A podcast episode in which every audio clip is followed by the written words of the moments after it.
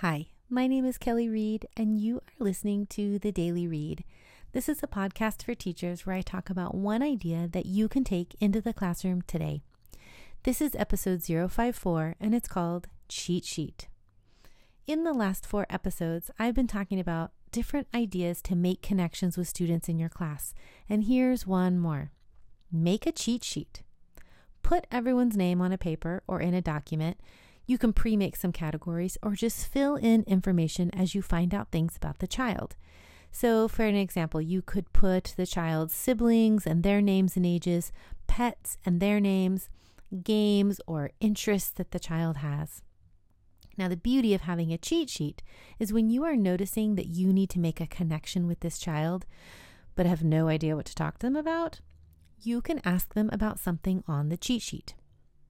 Now, back in episode 050, I talked about two minute conversations and the power of having a two minute non school related conversation with a child. Now, the cheat sheet and the two minute conversation can work hand in hand. You can take information from that two minute conversation to help you fill out your cheat sheet, or you can use information off your cheat sheet to get those two minute conversations rolling. Quick, easy, effective, connection is key. Give it a shot. Let me know how it goes. You can always send me an email at thedailyreadpodcast at gmail.com. Have a great day, and I'll talk to you soon.